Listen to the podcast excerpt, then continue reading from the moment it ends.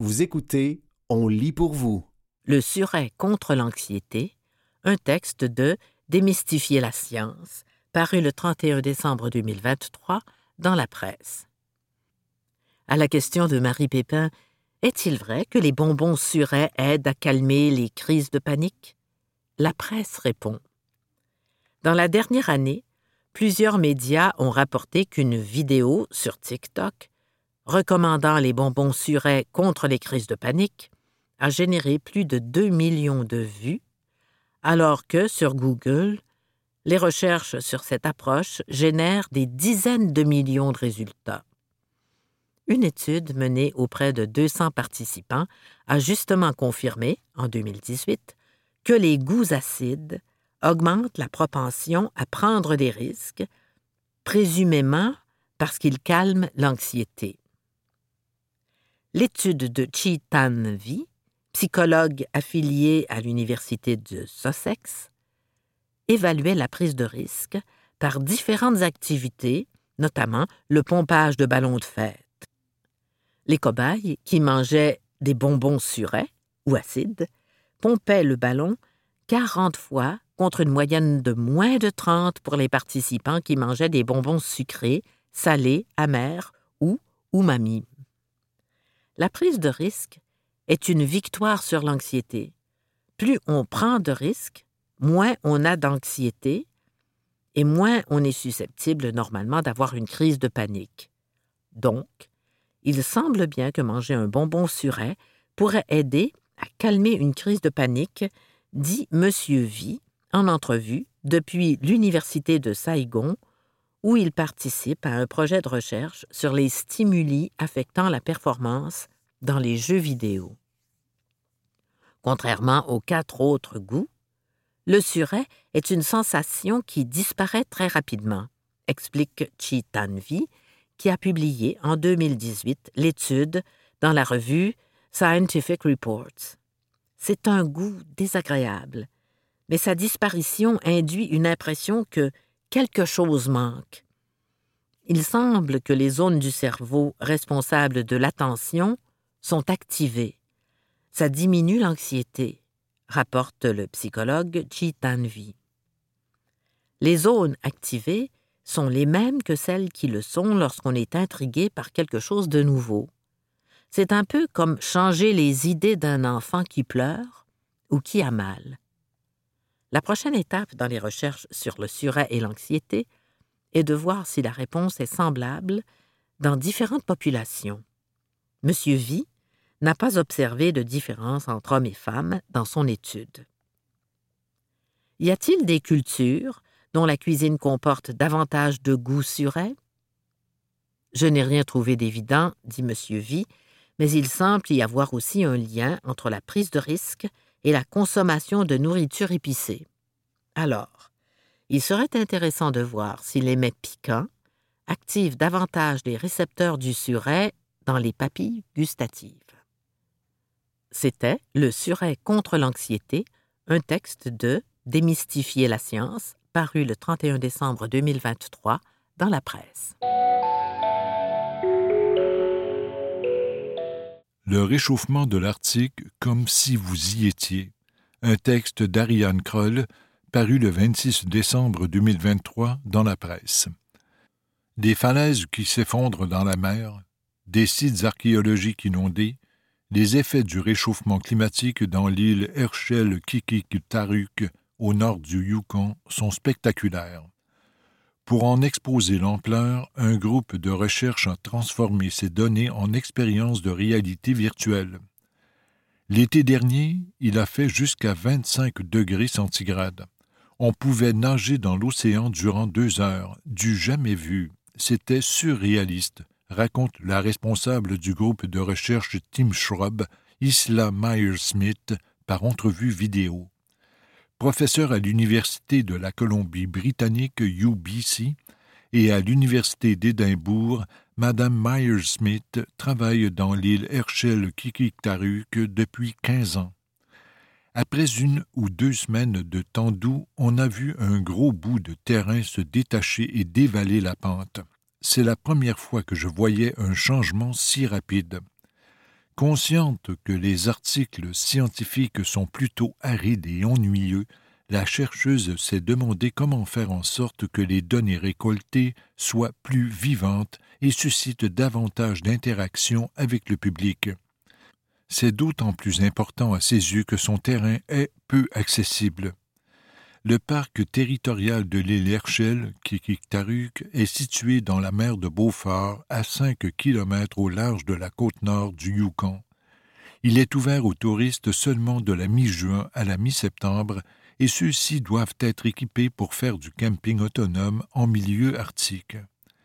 Des Inuvialuits, Inuits de l'ouest de l'Arctique canadien, ont encore des activités de chasse et de pêche traditionnelles dans l'île, mais plusieurs n'ont pas les moyens de s'y rendre. Le projet Kikiktaruk, Arctic at Risk, la réalité virtuelle s'est imposée comme un moyen de mettre les communautés et les gens qui n'ont pas l'occasion de visiter le site si souvent en contact avec les changements qui s'y produisent. Le projet Kikik-Taruk, Arctic at Risk, est né durant la pandémie alors que les chercheurs avaient un peu de temps libre et ne pouvaient aller dans l'île. Madame Meyer-Smith et son collègue Jeff Kirby de l'université danoise Harus ont recruté un spécialiste de la réalité virtuelle et obtenu un premier financement de la National Geographic Society, auquel d'autres fonds se sont ajoutés. Le conservateur principal du parc, un Inuvialuit, et des chercheurs des territoires du Nord-Ouest, TNO, font aussi partie du projet. Les paysages de l'île ont été recréés en assemblant des photos captées avec un drone par les chercheurs et en y ajoutant de l'animation. À l'origine, ces photos n'ont pas été prises pour créer un environnement en réalité virtuelle, elles faisaient partie de notre collecte de données. Donc, tout repose sur des données scientifiques. Et comme les données brutes avaient l'air pixelisées, des éléments comme les plantes et les caribous ont été produits avec de l'animation. Les bâtiments, eux, ont été recréés en utilisant des balayages LIDAR réalisés par une équipe d'archéologues. Les communautés d'Aklavik et d'Inuvik, dans les territoires du Nord-Ouest dont les Autochtones fréquentent l'île, ont été parmi les premières à découvrir la vidéo immersive les images montrant les bâtiments historiques de l'île attaqués par la montée des eaux ont suscité des réactions particulièrement vives. C'est qu'en plus des bâtiments en dur, témoins des activités commerciales et administratives passées, baleiniers américains, GRC, etc., le site recèle des vestiges de huttes de terre traditionnelles inuvialuites datant de plusieurs centaines d'années L'été dernier, nous étions là alors qu'une équipe d'archéologues excavait deux de ces huttes de terre situées à la limite de la plage parce qu'ils avaient l'impression qu'elles auraient disparu d'ici la fin de l'été. C'est en effet ce qui s'est passé. En juin, ils excavaient et en août, le site était rendu sous l'eau. Ça s'est produit sous nos yeux, se souvient Isla Meyer-Smith. L'érosion côtière est spectaculaire. L'île de 116 kilomètres carrés perd jusqu'à un mètre par année en moyenne, parfois plus par endroit. En 2017, on a vu environ 30 mètres d'érosion sur un site. C'est énorme quand on y pense. C'est comme votre terrain en façade au complet. L'équipe espère lancer sa vidéo immersive au Forum économique mondial de Davos en janvier prochain, en collaboration avec l'organisme scientifique Arctic Base Camp qui plante ses tentes aux abords du forum pour sensibiliser les participants à l'évolution de l'Arctique. Changement frappant. En une quinzaine d'années, Mme Meyer-Smith a vu des zones de sol dénudées verdir et la végétation de la toundra en particulier les arbustes, gagner en hauteur. Et depuis le début des années 2000, la floraison commence environ une semaine plus tôt. Or, beaucoup de plantes de la région dépendent des pollinisateurs et si toutes les fleurs sortent rapidement en même temps, les bourdons et les abeilles n'auront peut-être pas le temps de tout butiner, explique la chercheuse. Avec le réchauffement de ces systèmes, il y aura des espèces gagnantes et des espèces perdantes, et il se pourrait que les abeilles pollinisatrices soient parmi les perdantes. Tout dépendra de leur capacité à s'adapter. Et si l'île n'abrite ni orignaux ni castors, ces animaux ont été vus sur le versant nord du Yukon, dans la zone arctique des territoires du Nord-Ouest et dans le nord de l'Alaska. Les changements climatiques et la prolifération des arbustes semblent donc attirer ces espèces vers le nord, ce qui risque d'en affecter l'environnement. Les étangs de castors dégagent davantage de méthane que la toundra intacte, donc la présence accrue des castors dans les écosystèmes de la toundra fera probablement augmenter les émissions de méthane, résume Mme Meyer-Smith en citant une étude publiée l'été dernier. C'était Le réchauffement de l'Arctique comme si vous y étiez, un texte d'Ariane Kroll, paru le 26 décembre 2023 dans la presse.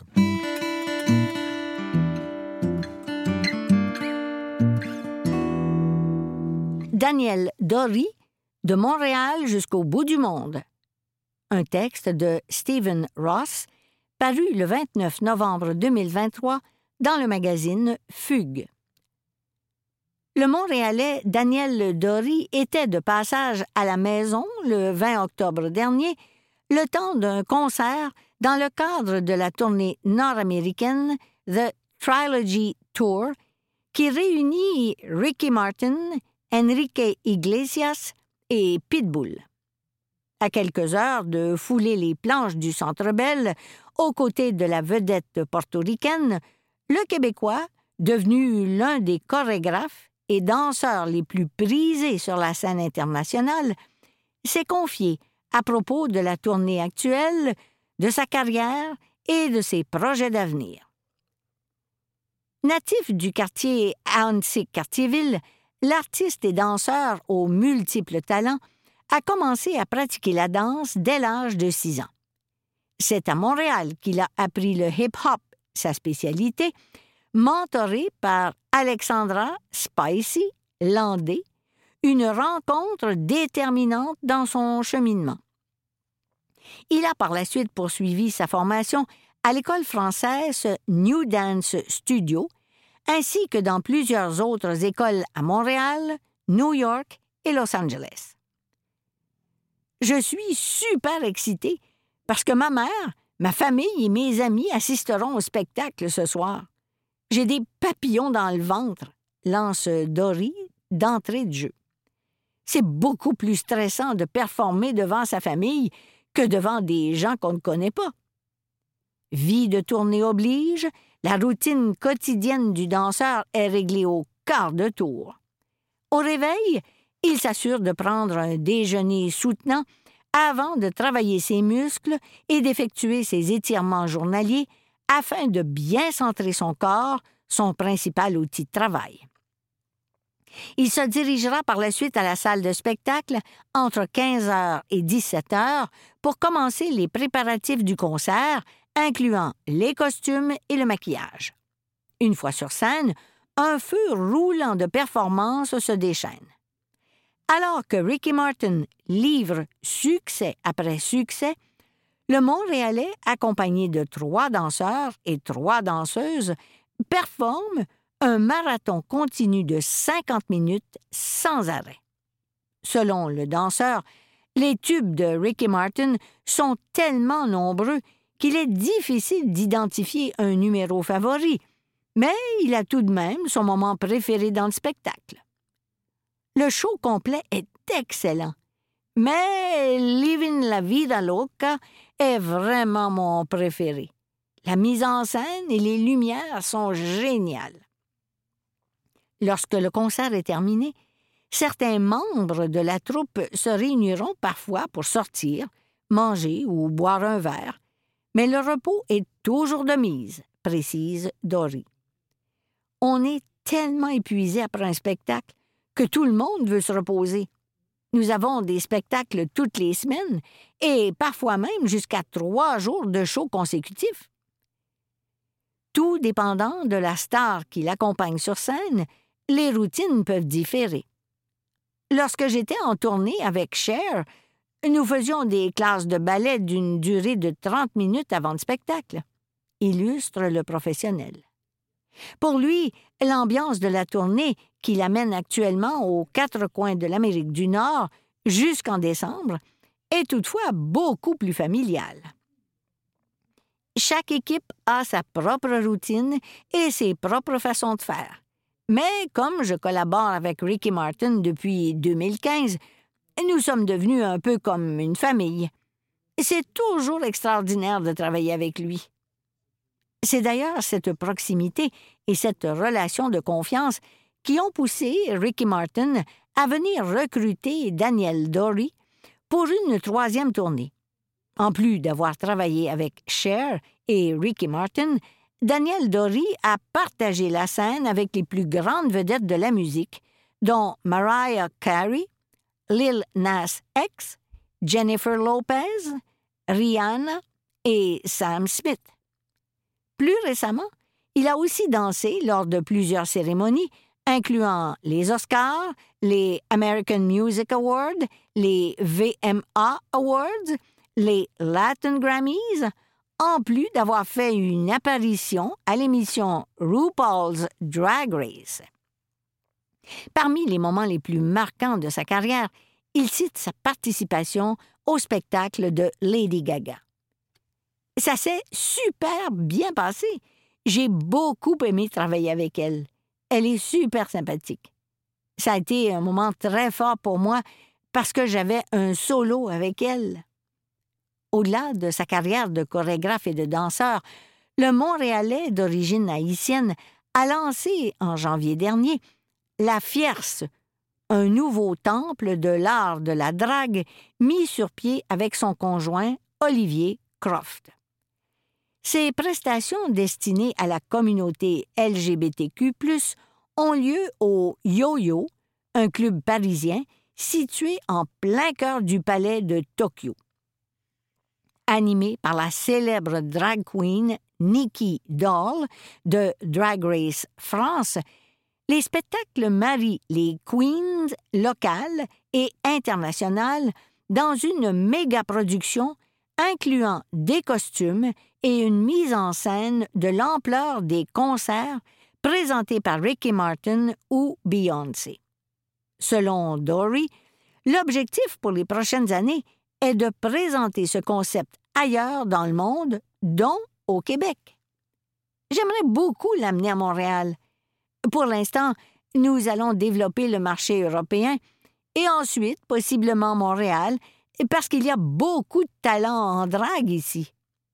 Une carrière de cette amplitude a de quoi faire rêver la plus jeune génération, notamment celle d'Annecy Cartierville. Lorsque l'on demande au principal intéressé quel message il aimerait envoyer aux jeunes de son quartier, il rappelle que rien n'est impossible à qui sait faire preuve de détermination. Continuez à poursuivre vos rêves. Tout est possible. J'ai travaillé fort et je me suis entraîné, mais il ne faut pas s'arrêter. Il faut continuer de croire en ses rêves et foncer. C'était Daniel Dory de Montréal jusqu'au bout du monde. Un texte de Stephen Ross, paru le 29 novembre 2023 dans le magazine Fugue.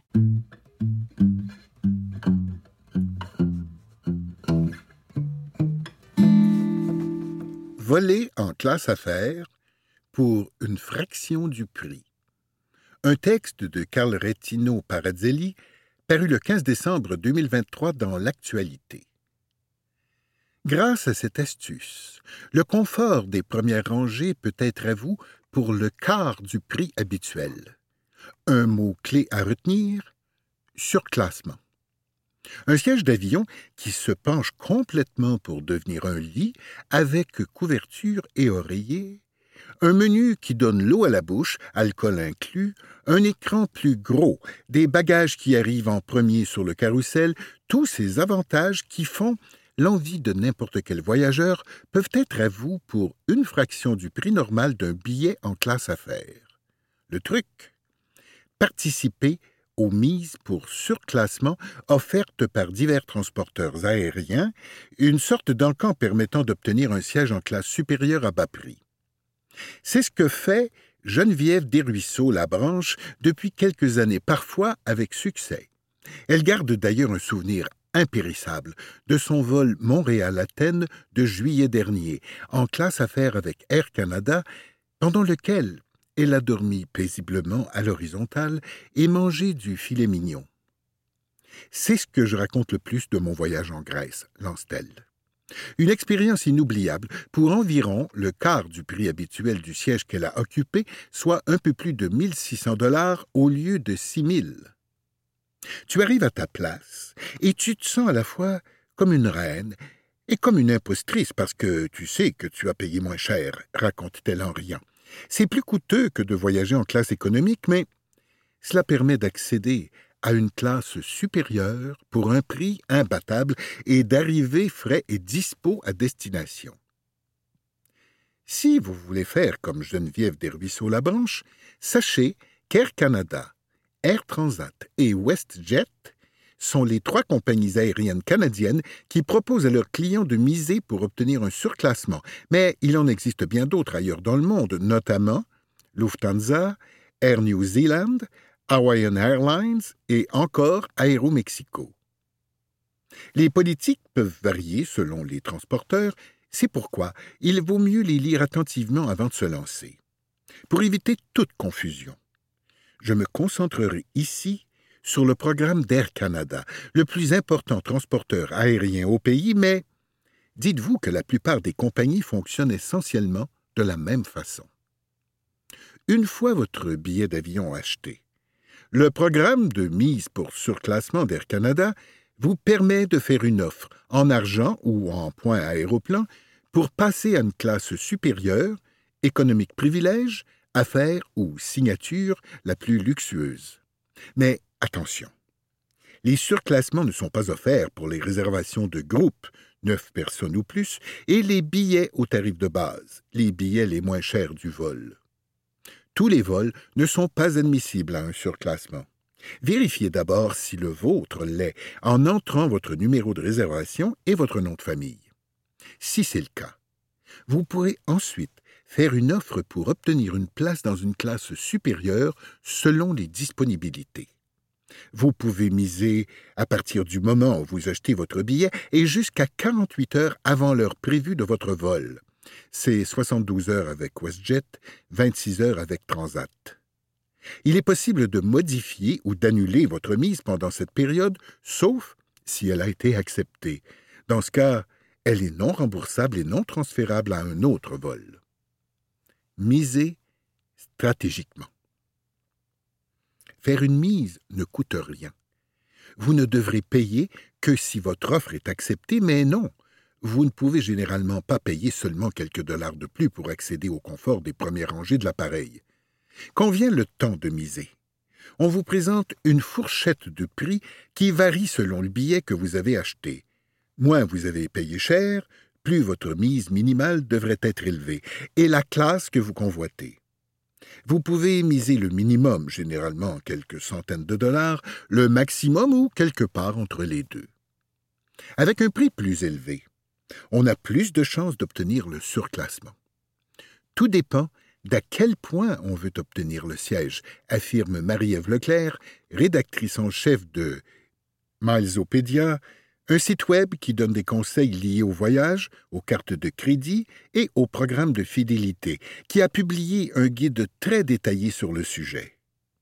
Le programme de mise pour surclassement offre aux clients la possibilité de proposer un prix qui leur convient en acceptant l'incertitude d'obtenir ou non le surclassement à ce prix, explique Christophe Henbel, vice-président aux communications d'Air Canada. Geneviève Desruisseaux-Labranche, elle, regarde les places disponibles dans la classe de surclassement désirée avant de faire son offre.